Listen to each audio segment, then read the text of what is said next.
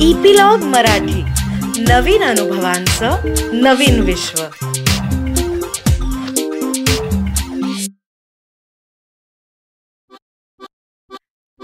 नमस्कार मी Reema Amrapurkar. Epilogue media बरोबर घेऊन आली आहे गोष्टींचा खजिना ज्याला आम्ही नाव दिलंय बायोस्कोप. या बायोस्कोप मधून आपण ऐकणार आहोत विविध ढंगी विविध रंगी गोष्टींचा खजिना जो महाराष्ट्रातल्या कानाकोपऱ्यातल्या लेखकांनी आपल्यासाठी तयार केलाय.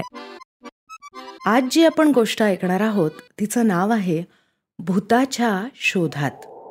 आणि ती लिहिली आहे डॉक्टर नरेंद्र दाभोलकर यांनी. भूत असतं हे जर सत्य मानलं तर ते स्मशानात असणार हे ओघानं आलंच. त्यातही अमावस्येचा दिवस हा भूतांच्या राज्यात जणू काही सणासुदीचा असल्यानं भूताला भेटण्यासाठी अंधश्रद्धा निर्मूलन समितीच्या अनेक शाखांनी अमावस्येला थेट स्मशानात सहली आयोजित केल्या. तो विषय त्या विभागात बहुचर्चित झाला आणि अनेकांना मनापासून आवडला. महाराष्ट्रात सर्वप्रथम हा प्रयोग बार्शी येथे समितीचे कार्यकर्ते श्री पा न निपाणीकर यांनी केला. स्वतः शिक्षक असलेल्या पांगरी जिल्हा सोलापूर या आठ दहा हजार लोकवस्तीच्या गावातल्या शाळेत असे वेगळे धाडस करणे मुळात अवघड होते. परंपरागत विचारसरणी पालकांचा संभाव्य विरोध या पार्श्वभूमीवर अशी मोहीम यशस्वी होईल का अशी शंका त्यांनाही होती. पण परिणामांची फारशी पर्वा न करता ही मोहीम राबवायचीच असा निश्चय करून त्यांनी प्रशालेचे मुख्याध्यापक श्री देशपांडे यांना ही कल्पना सांगितली. त्यांनी कुतूहल दाखवून मोहिमेचं स्वागत केलं. मग शाळेतले शिक्षक निळकंठ मोरे रामलिंग गायकवाड रमेश मोहिते आणि अतुल देशपांडे यांच्या मदतीनं मोहिमेचा प्लॅन तयार झाला. इयत्ता नववीमधले विद्यार्थी निवडले. यासाठी प्रथम नववीच्या तिन्ही तुकड्यामधल्या सर्व विद्यार्थ्यांची बैठक घेतली. निपाणीकर सर यांनी त्यांना भूताच्या मागची कल्पना सामाजिक विचारसरणी त्यामुळे ओढवणारे अनिष्ट प्रसंग याबाबतचा वैज्ञानिक दृष्टिकोन नीट समजावून सांगितला. आणि भूताखेतांची भीती मनातून नाहीशी होण्यासाठी या मोहिमेत सहभागी होण्याचं आवाहन केलं. परंपरागत संस्कारांमुळे मुलं तयार होणार नाहीत अशी कल्पना होती. पण प्रत्यक्षात मुलांनी प्रचंड प्रतिसाद दिला. त्यामुळे त्यातले वीस पंचवीस मुलं तेवढी निवडून घेण्यात आली. अमावस्येच्या आठ दहा दिवस अगोदर या पंचवीस मुलांची वेगळी बैठक त्यांनी घेतली. गावाच्या सात आठ किलोमीटरच्या परिसरात भूताच्या वास्तव्यासाठी म्हणून प्रसिद्ध असलेल्या ठिकाणांची माहिती मिळवून ती लेखी स्वरूपात सादर करायला त्यांना सांगण्यात आलं. पडकी घरं जुने वाडे निर्जन ठिकाणची दाट झाडी विहिरी किंवा तळे नदीवरील पूल अशी ठिकाणं बहुधा या भूतांची ठाणी म्हणून प्रसिद्ध असतात. मागे केव्हा तरी घडून गेलेली घटना त्या ठिकाणाशी संबंधित असते. आत्महत्या खून अपघाती मृत्यू अकाली मृत्यू ओली बाळंतीण असं कुठलं ना कुठलं कारण त्यामागे असतं. मृत्यू पावलेल्या व्यक्तीचे अतृप्त आत्मे भूताच्या रूपानं तिथे भटकतात. अमावस्या आणि पौर्णिमा अशा दिवशी त्या अधिकार क्षेत्रात येणाऱ्या व्यक्तींना ते आत्मे झपाटतात हा समज सर्वत्र पसरल्याचं दिसतं. याबरोबरच मोहिमेत निवडलेल्या विद्यार्थ्यांना मी माझ्या जबाबदारीवर भाग घेत आहे असं निवेदन आणि पालकांची अनुमती आणायला सांगण्यात आलं. अनपेक्षितपणे काही विपरीत घडल्यास ही अनुमती मदतीची ठरली असते. मुलांनी सूचनांचं काटेकोरपणे पालन केलं. तीन चार दिवसात भूतांच्या ठिकाणांची आणि त्यांच्याशी संबंधित घटकांची माहिती लेखी स्वरूपात जमा झाली. सुमारे पंचवीस तीस ठिकाणांची ही माहिती होती. यामधून त्या भागातील मोरे आणि मोहिते या शिक्षकांच्या सल्ल्याने प्रत्येक अमावस्येला भूत दिसतच असा लोकप्रवाद असणारी ठिकाणं मोहिमेसाठी निश्चित करण्यात आली.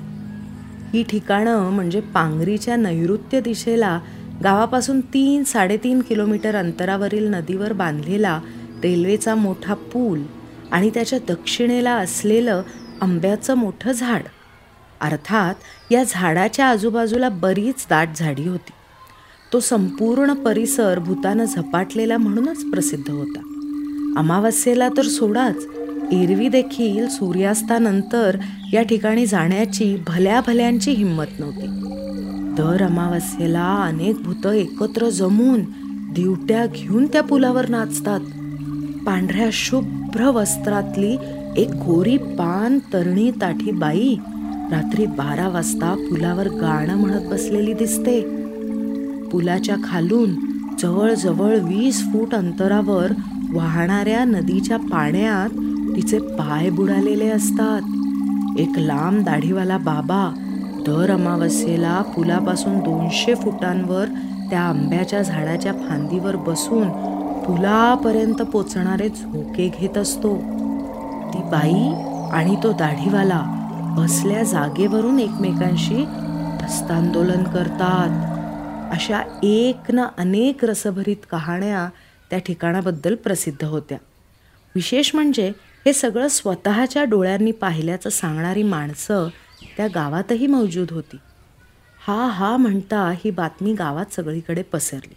निपाणीकर सर अमावस्येच्या रात्री मुलांची ट्रीप घेऊन त्या झपाटलेल्या पुलावर जाणार आहेत. ही बातमी आठ दहा हजार लोकसंख्येच्या त्या सगळ्या गावाला समजली आणि प्रतिक्रिया अपेक्षेप्रमाणेच आल्या. नका नका सर. त्या पुलाकडं नका जाऊ हा तुम्ही. अहो भयंकर डेंजरस जागा आहे ती. चार पाच जणांचा मुडदा पडलाय तिथं. त्या हडळीनं झपाटल्यामुळे. आहात कुठं? हे पण हात दाखवून अवलक्षण कशासाठी म्हणतो मी?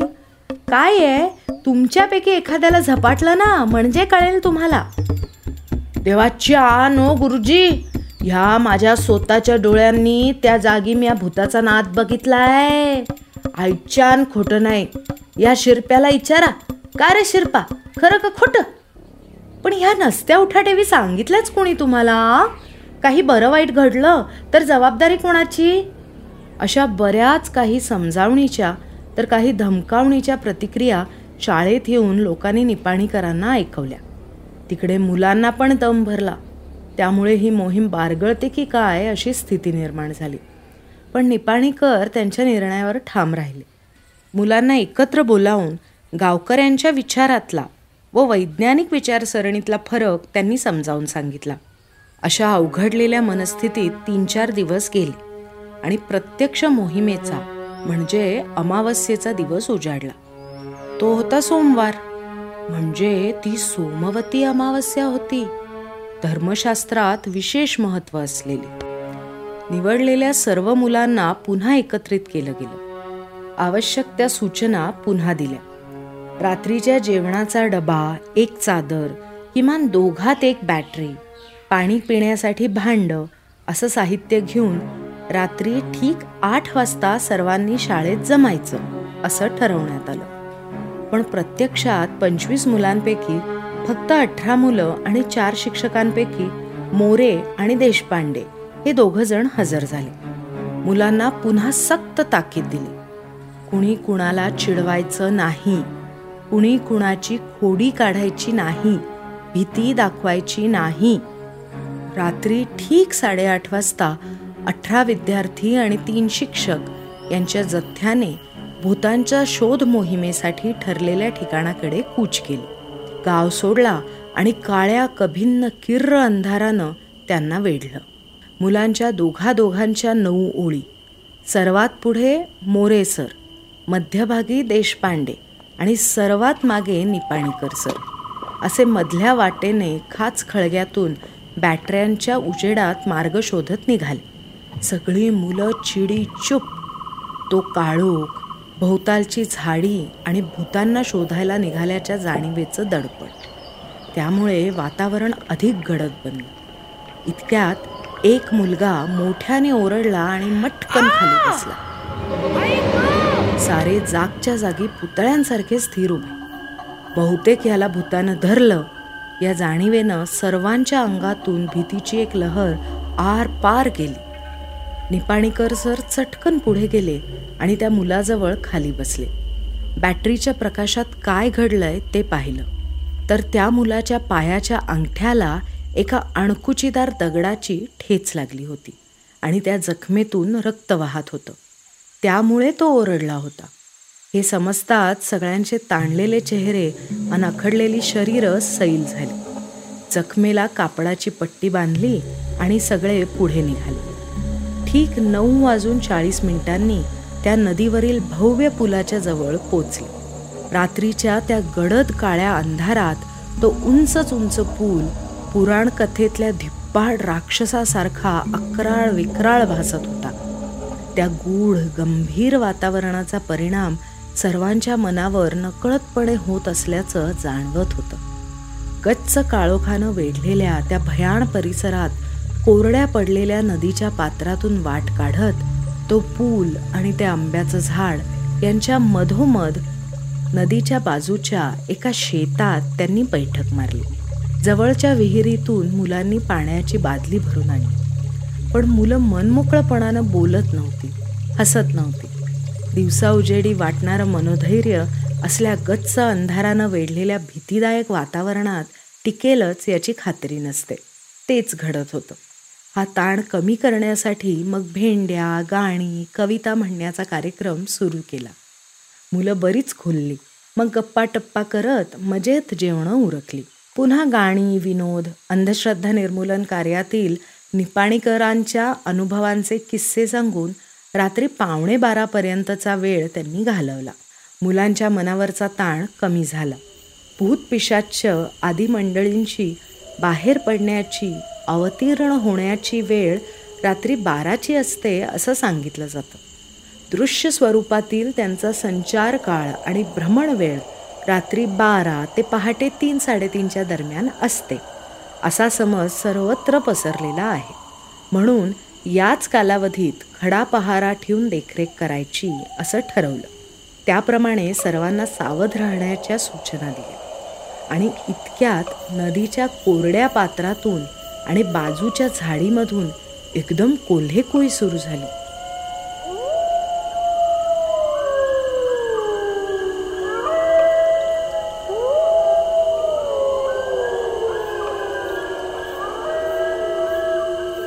त्या गूढ निरव शांततेत तो भेसूर आवाज असा घुमला की सर्वांच्या अंगावर सरसरून काटा उभा राहिला. सहा विद्यार्थी आणि एक शिक्षक याप्रमाणे तीन गट तयार करण्यात आले. तीन गटांना तीन ठिकाणं नेमून दिली. एक गट नदीच्या पुलावर दुसरा आंब्याच्या झाडाकडे आणि तिसरा नदीच्या कोरड्या पात्रात आणि त्याच्या सभोवतालच्या भागात. प्रत्येक गटानं नेमून दिलेल्या ठिकाणाची अर्धा तास पाहणी करायची. कसलीही अनपेक्षित हालचाल दृश्य किंवा आवाज आल्यास शिट्टी वाजवून दुसऱ्या गटांना सूचना द्यायची. त्याप्रमाणे दुसऱ्या गटांनी ताबडतोब सूचना मिळालेल्या ठिकाणी जायचं. याप्रमाणे कसून तपासणी करून सुद्धा काहीच अनुभवास न आल्यास अर्ध्या तासानंतर सर्व गटांनी मूळ ठिकाणी परत यायचं. आणि दुसऱ्या गटानं पुढील अर्ध्या तासासाठी त्या ठिकाणी जायचं. याप्रमाणे गट बदलून आलटून पालटून सर्व ठिकाणांची सतत तीन तास पाहणी करायची आणि त्यापुढील एक तास सर्वांनी एकत्रितपणे सर्व ठिकाणी फिरायचं. याप्रमाणे पहाटे चार साडेचार वाजेपर्यंत कसून शोध घ्यायचा ठरलं. ठीक सव्वा बारा वाजता देशपांडे आणि त्यांचा गट नदीच्या पात्राकडे मोरे आणि त्यांचा गट आंब्याच्या झाडाकडे आणि निपाणीकर आणि त्यांचा गट नदीवरील पुलाकडे जाण्यासाठी वळला. ते पुलाचा मातीचा भराव चढून वर आले. पुलाकडे तोंड करून दोन रुळांच्या मधून चालत पुलाच्या अलीकडच्या टोकाशी आले. बॅटऱ्यांचा प्रकाश इकडे तिकडे टाकून पाहणी सुरू केली. आणि इतक्यात सर सर सर ते ते ते बघा ते बघा असे भेदरलेल्या आवाजात एकजण एकदम ओरडला आणि धापा टाकत खालीच कोसळला. त्याच्या घाबरलेल्या आणि भेदरलेल्या आवाजानं सारेच दचकले. काय झालं म्हणून पाहण्यासाठी त्यानं दाखवलेल्या दिशेनं बॅटऱ्यांचे प्रकाश झोप टाकले गेले मात्र क्षणात उरलेली पाच मुलं भीतीने थरथर कापू लागली.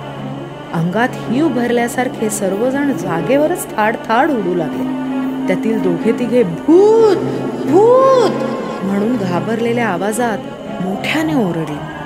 त्या गच्च काळोखात ते शब्द सभोवतालची शांतता चिर दूरपर्यंत पसरली. या साऱ्या गोष्टी इतक्या अल्पावधीत घडल्या की काय घडलंय हे निपाणीकरांच्या चटकन लक्षातच येईल पण दुसऱ्याच क्षणी त्यांनी हातातील बॅटरीचा प्रकाश पुन्हा त्या दिशेनं टाकला. अरे क्षणभर ते सुद्धा एकदम चक्रावून गेले. विलक्षण केवळ विलक्षण. पुलाच्या मध्यभागी रुळांच्या कडेला पांढऱ्या शुभ्र वस्त्रातील एक स्त्रीची आकृती पुलावरून खाली पाय सोडून बसलेली दिसत होती. छे असंभव. असं तोंडांनी ते पुटपुटले खरे पण थिजल्यासारखे डोळे विस्फारून. त्या दृश्याकडे एक टक पाहत राहिले. पोरांचा तर भीतीनं पार लगदा झाला होता. इतक्यात इतर दोन्ही गटातील मुलं व शिक्षक भूत भूत हे शब्द ऐकून धावतच पुलावर आले. आले मात्र समोरचं दृश्य बघून भीतीनं थरथर कापत काही अंतरावर उभे राहिले. कुणाच्या तोंडून शब्दच फुटेना. ही अवस्था फार वेळ टिकू देणं धोक्याचं होतं. एका क्षणात निपाणीकर सर सावरले. हा प्रकार काय आहे हे जाणून घेण्यासाठी सरळ त्या स्त्रीच्या दिशेनं चालू लागलो. मोरे आणि देशपांडे पण निघाले. पण पण हे काय? ते जसे पुढे निघाले तशी ती स्त्री मागे मागे सरकत असल्याचं त्यांना जाणवलं हा काय चमत्कार होता? ते भूतच यांना घाबरलं? हे पुढे जात राहिले. ती आकृती मागे सरकत पुलाच्या पलीकडच्या टोकापर्यंत गेली. हे तिघं तिथे जाऊन भिडले. आणि हसावं की रडावं हेच त्यांना कळेना. बॅटरीच्या प्रकाशात त्यांनी पाहिलं. तो पांढरा शुभ्र रंग दिलेला लोखंडी खांबाचा तुकडा रोवलेला होता. घ्या. डोंगर पोखरला अन उंदीर निघाला. त्यांनी सर्व मुलांना मोठ्यानं हाळी देऊन जवळ बोलावलं. घाबरत बिचकत सगळी मुलं लांब अंतरावर येऊन उभी राहिली. त्यांना धीर देऊन जवळ बोलावलं आणि खरा प्रकार दाखवला. तेव्हा सर्वांच्या जीवात जीव आला. त्यांचे चेहरे उजळले आणि हात तिच्या एका खांबाच्या तुकड्याला भूत म्हणून आपण घाबरलो. असं खजीलपणे उद्गार त्यांच्या तोंडून निघाले. निपाणीकर सर मुलांना म्हणाले पूर्वसंस्कारांमुळे आणि भूताबद्दलच्या आपल्या मनात दृढ झालेल्या विचारांमुळे साध्या वस्तू देखील आपल्या कल्पनेप्रमाणे आकार धारण करतात. त्यातून दृष्टीभ्रम निर्माण होतो. त्यामुळे ते चित्र विचित्र आकार खरे भासू लागतात. पहा ना आपल्यासारख्या विज्ञान शिकणाऱ्यांची ही अवस्था तर सामान्य माणसांचं काय होत असेल?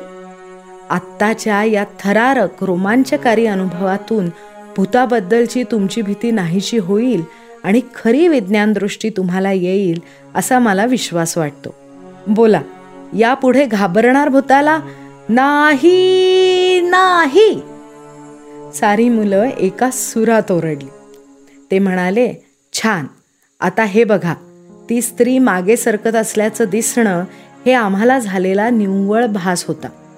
तसंच पुलाच्या कपारीत उगवलेल्या आणि पुलाच्या भिंतीवरून खाली लोंबणाऱ्या वेली त्या स्त्रीच्या पायांसारख्या दिसणं हाही दृष्टीभ्रमाचाच प्रकार होता. अशा वेळी भूत नसतं या वैज्ञानिक सत्यावर आपला ठाम विश्वास हवा आणि बेडरपणे त्या प्रकाराचा छडा लावण्याचे मानसिक धैर्य हवे बस. या सर्व थरार नाट्यात सुमारे तासाभराचा वेळ गेला. इतक्यात त्या मार्गावरून धावणारी बार्शीहून लातूरकडे जाणारी रेल्वे येताना दिसली. सर्वजण पूल पार करून चटकन अलीकडच्या भरावावर येऊन थांबले. गाडी जवळ आली आणि पुलाच्या अलीकडे थोड्या अंतरावर थांबली. गाडीच्या हेडलाईटच्या प्रकाशात तो सारा परिसर उजळून निघाला. गाडी का थांबली? त्यांना असं दिसलं की ड्रायव्हर केबिनमधून दोन माणसं खाली उतरली. एकाच्या हातात पिशवी दुसऱ्याच्या हातात पाण्याचं भांडं होतं. पुलाच्या कठड्यापर्यंत ते चालत गेले. एकानं पुलाच्या कठड्याच्या एका दगडावर पाणी टाकून दगड धुतला. दुसऱ्यानं पिशवीतून नारळ आणि दोन कागदी पुढ्या काढल्या. त्यातील हळद कुंकू त्या दगडावर टाकलं. तोंडानं काहीसे पुटपुटत तो नारळ दगडावर फोडला. आतील खोबऱ्याचे काही तुकडे पुलावर आणि काही खाली नदीच्या पात्रात टाकले. वाकून नमस्कार केला आणि परत जाऊन इंजिनवर चढले. चौकशी केली तर समजलं की त्या पुलावरील भूतानं गाडीला काही अपाय करू नये किंवा अपघात घडवू नये म्हणून प्रत्येक अमावस्येला त्या पुलावर नारळ फोडण्याचा प्रघात बऱ्याच वर्षांपासूनच आहे. म्हणजे त्या पुलावरच्या भूतानं रेल्वे खात्यालाही सोडले नव्हते तर. नंतर पहाटे चार साडेचार वाजेपर्यंत त्या परिसरातला इंचन इंच त्यांनी फिरून तपासला. पण दुसरे कुठलेही भूत किंवा भूतांची मित्रमंडळी व कुणी नातेवाईकही त्यांना कुठेही भेटले नाहीत. तर एवढीच होती आजची गोष्ट. आणि लवकरच आम्ही पुढची गोष्ट घेऊन येऊ आणि त्याची माहिती तुम्हाला मिळण्यासाठी इपिलॉग मीडिया वेबसाईटवर किंवा तुमच्या आवडत्या पॉडकास्ट ॲपवर जसं की Jio Saavn Apple Google podcast Castbox याच्यावर तुम्ही आम्हाला सबस्क्राईब करायला विसरू नका. आणि तुमच्या मित्रमंडळींबरोबरही हा अनुभव नक्की शेअर करा आणि त्यांनाही सबस्क्राईब करायला लावा. म्हणजे तुम्हाला एकत्र ह्या अनुभवांची मजा लुटता येईल. तसंच सोशल मीडियावर ॲट इपिलॉग मीडिया मध्ये कमेंट्स किंवा डीएम नक्की करा. आणि जर तुम्ही ॲपल डिव्हायसेस वापरत असाल तर ॲपल पॉडकास्टवर आम्हाला रेट करायला विसरू नका. म्हणजे इतरांनाही कळेल की कशी मजा येते या गोष्टी ऐकताना. धन्यवाद.